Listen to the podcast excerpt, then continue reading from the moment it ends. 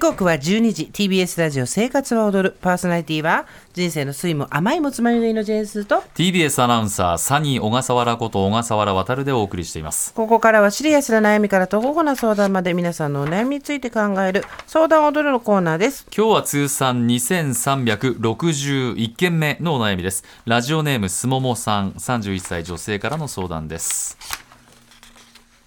ジェーン・スー様、小笠原渉様、はじめまして、はいふとしたきっかけからこの相談は踊るのコーナーに出会い、私はすっかりスーさんの虜になりましたあり。がとうございますそんな大好きなスーさんに軽蔑されそうで少し怖いのですが、私の情けない悩みにもお言葉をいただけますと幸いです。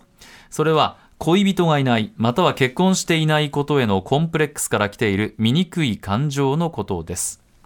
まあ前提として私は好きな人と結婚する夢があります。できればその人との間に子供が授かれたらとも思っております。えーここからはですね、えー、すももさんの言う醜い感情や考え方について、ちょっとメールが長かったんで、少しこう割愛しながら紹介していきますね。えーすももさんは現在恋人や好きな人はいないそうです。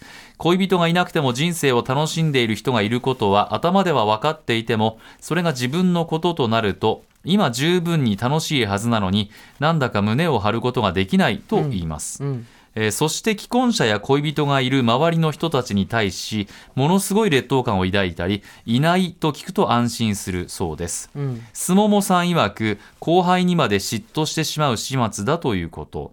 こういった感情についておそらく周りの人たちに置いていかれるのが怖いのだと思うとすももさんはご自身で分析されていますもし自分の周りの人たちにほぼ恋人がいない、あるいは誰も結婚していないという状況であれば、このような感情を抱いていないだろうということで、ねうんまあ、自分の軸のない弱さが私にはある。自分軸のない、えー弱さが私にはあるともおっしゃってると。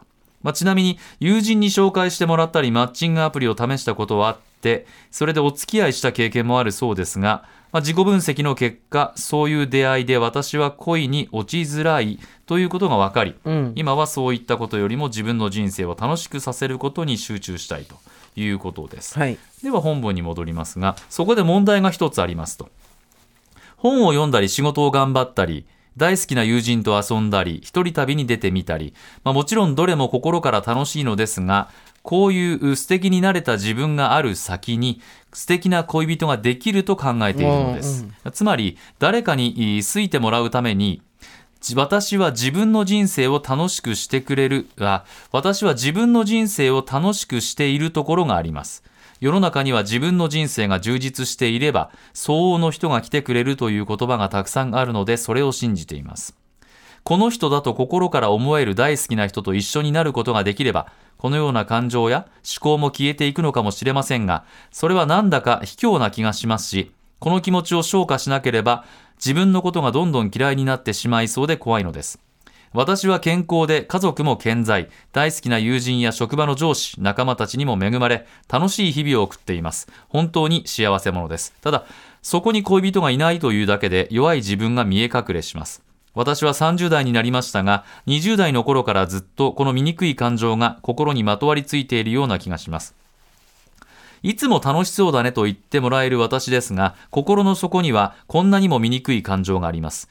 大切な周りの人たちの幸せを心から喜ぶことのできる自分になりたいです。でも、そうなるためには恋人がと堂々巡りの私です。もう自分の性格が悪いのだと諦めて、この感情と一生付き合っていかなければならないのでしょうか？お言葉をいただけますと幸いですと。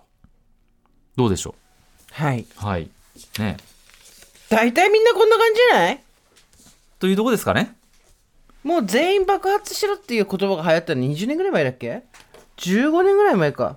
あ、ごめん、ちょっとそれわかんないわ。わ。全員爆発しろ？そうインターネット用語で、もう今、ん。あの全てのことがあまりに四角四面に真面目になってしまったので、うんうんうん。全員爆発しろっていうことを使ったら不謹慎ですとか爆発っていうことに関してのなんかこう、言葉の使い方がとかいろいろ言ってくる人が出てきそうですけど、えもうね全てはねインターネットが悪いよ。ー あ、そう。はい。あのーうん。人間なんてそんなにそもそも立ちのいい生き物じゃないんだからさあその他の動物みたいにせ、あの繁殖していくっていう大きな目的を持って、うん。サバイブしていくような動物じゃなくて余計に知恵とか知能とかついちゃってるから、うん。人を見て妬んだりね恨んだりもするしそうね。なんで自分だけって思うこともあるしはいそれこそ誰かの恋人見て私の恋人の方が素敵だわみたいなこと思ったりとかはい。それでいて顔ではそん素敵だよとか言ってもうんそれおえーの連続ですよ。はい。大体の人がそう。そうね。そうじゃない人がいる、いやーほんともうあれでなんかあなんかあったのかなって一瞬思いましたけどね、うん。これだからすごく仲のいい友達がいてね。まああー素敵な彼氏ができてうん。結婚して、まあ、ウェディングベルの世界ですよ歌でいうところのね、でそういう感じの結婚式に出てなんかふとこんな感じになっちゃったとかっていう、うん。でもまあ別にまあ恋人のことですけどこれ普通の仕事でもある。あるあるそうですよ。そうそうそう。ね。たまたまそのきっかけになるところが恋愛で、でなんでさっき私インターネットが悪いって言ったかっていうと、はい。SNS をはじめそれだけじゃなくてブログとかも全部そうですけど、うん。こういう心の火だっていうのをぐっと広げていくととてもじゃないけど人に見せられないお礼のような感情があるっていうことを、はい。もう少し教養としてそして当たり前のこととして書かれていた時代もあったんですけど今はうん全てがクリーンで正しくないとうん。いけないっていう脅迫観念がすごい強いんですよ。はた幸せじゃなきゃいけないし、うん。正しくなきゃいけないし悪いところは直さなくちゃいけないし、でうんとなんだろうそうしたいならすればいいんだけどそうじゃないものっていうのがまるでないものとしてうん。存在しないものみたいになってるからそういう感情がある自分がものすごい下劣で思えると思うんですけど、うん。あの昔の人が書いた小説とか読むと、まあ、具体的にどれっていうのは別にないですけど、はい。む100年ぐらい前の人が書いたものとか読んでもうわ性格悪いみたいな。ああそうですよね。耳っちいとかそんなのばっかりだと思うんでうん。すももさんは別に性格が悪いとかなんか醜い感情とかうん。じゃないから、ねえ。まず1個それ。一個それ。あとはい。えっ、とまあロマンティックな恋愛をして、結婚して子供を産むっていうことが普通の人間ならできるはずだって思い込みがちょっと強いんだね。でそもそもそんなに人のことすぐ好きになるわけじゃないわけじゃ。うん。ん。そうですね。まあけどはい。誰かに、でね何が一番ってあ人に選ばれないとダメだと思ってるんですよ。気持ちはわかる。あ異性からはい。選ばれるっていうことが女としてのある種の上がりみたいなあことを刷り込まれてた時代もあった。我々の時代なんかはそうだし、まだそういうこと思っちゃう人がいるのも分かるんだけど、それないから。マジで。マジで？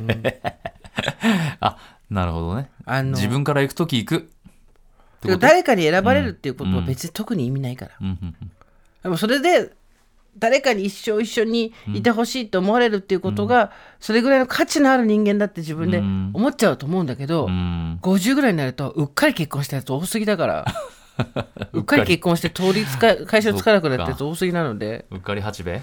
超うっかりしてね分かってたじゃんみたいな。だから単にうっかりしてるだけって可能性もあるわけ これはまあまあそうでしょうね。だってそう本当に好きな人と結婚してって。いやそれはその時は本当に好きな人と結婚するんですよこれは。その時はそうだよね。その時はそうじゃない。だってほらね、あるでしょ？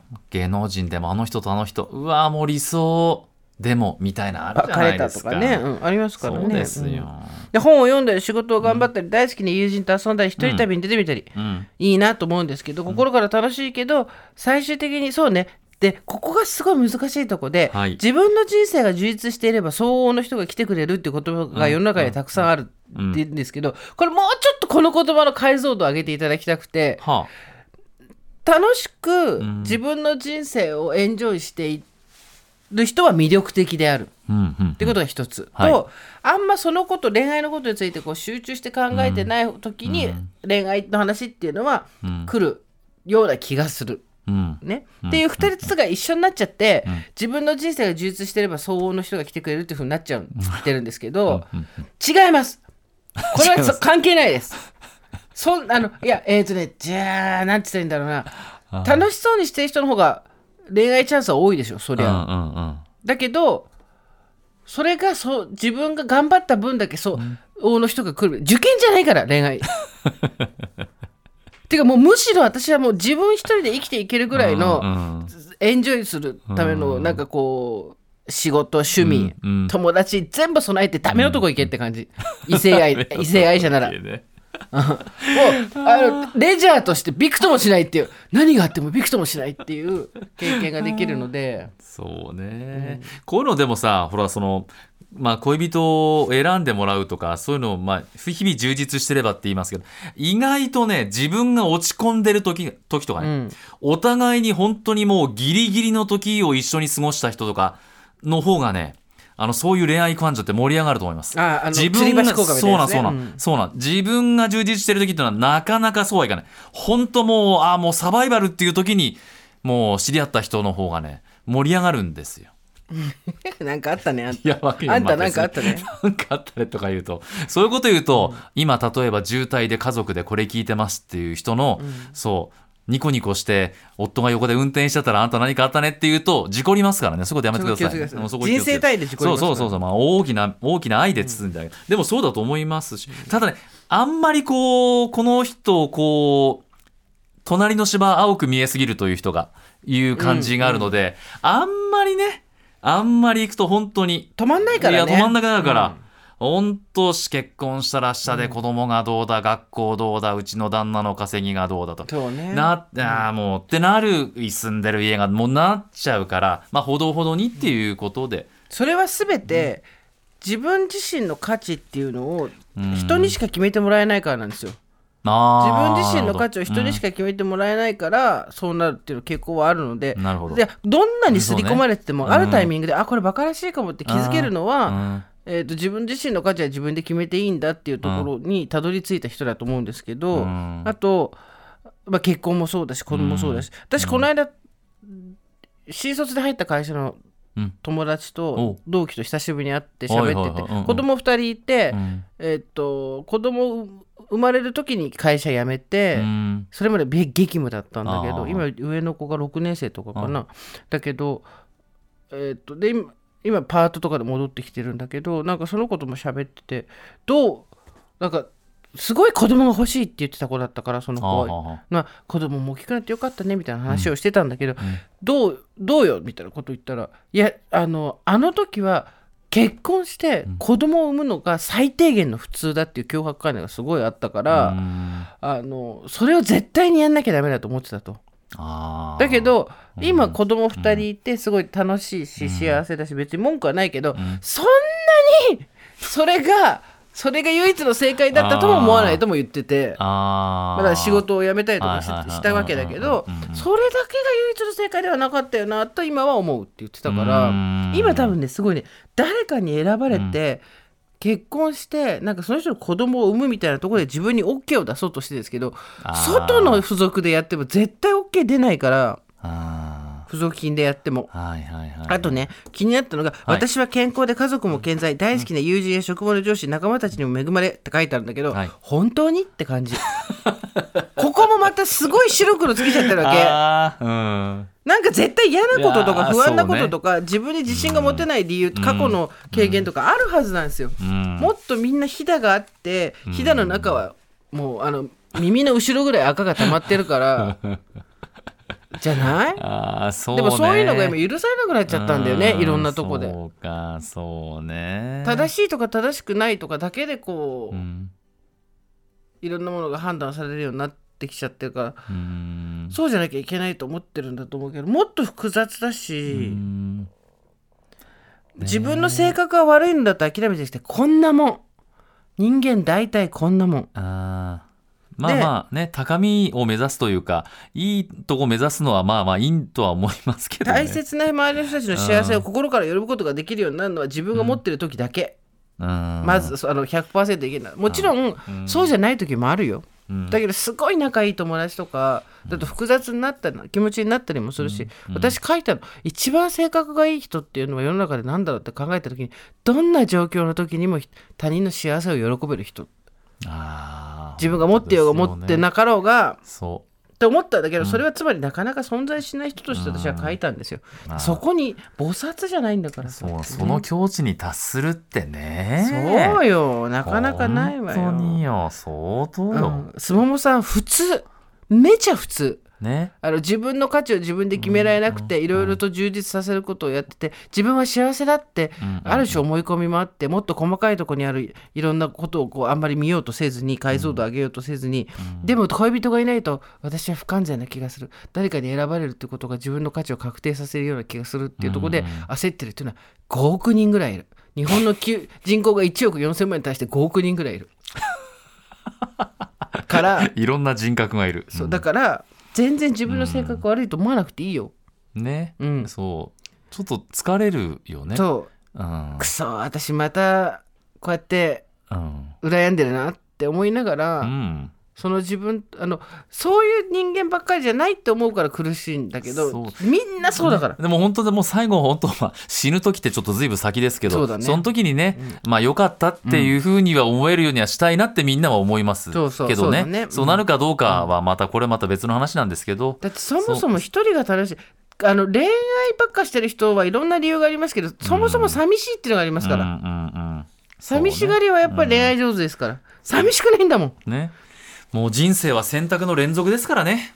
そうね。でもうん。選択した時のにも正解か不正解か決まってなんいから。うんそれは本当。そんなね適当なのにあでもなどうだろう。なんか一個だけもう一個うっちゃったしさ、うん。あの世紀の大失恋したことあったじゃん30代の頭に。その時ボロボロになって実家に帰ってきて父親がその私を、漫画でのコマでいうとこの廊下にシュターってこうシューって滑ってくるような 人いるじゃんコマのはいはいはい。漫画の子、ああいう感じで父親がシューって滑ってきて「うん。おい!」っつって「お前失恋すると賢くなったような気がするからいいぞシューってまたいなくなったの。で最初はなんてこと言うんだこの人はと思ったけど、うん。すごい恋愛ってやったり終わったりすると、なんか学んだみたいななるじゃん。ああれ100%気のせいじゃん。気のせいか。全然かしわかるお父さんって今なら思うんだけど。まあ確かにね。まあ同じこと繰り返しがちだよね。そうそうそうそう。同じこと繰り返しがちだし全然学んでないし人のこと思い通りにしようとするし。うん。だからあのもちろんお金取られたり体をねうんうん。傷つけられたりとか、精神を傷つけられたりするのはダメですけど、はい。そこそこ頼りないみたいな、なんていうの、世間がそんなに OK ってしない人のことをものすごい好きになっちゃったりするとな、多分この思い込みって消えるんだよな。せ周り世間の人はなんうん。全然いいって言わないだろうけど、ものすごい好きだみたいな人ができちゃうと、うーん。多分そこで、恋愛で自分をどうこう定義しようと思ってたことがバカバカしいっていうのは分かるようになるんですけどね。あーねねでもまあ好きでもない人と付き合うのが一番良くないと思うんで私は。そうです寂しいとかなんとあのいろんな理由でうん。大して好きでもない人と付き合うの本当良くないと思うんで。うーん。それよりは一人で楽しんでた方がいいと思うよ。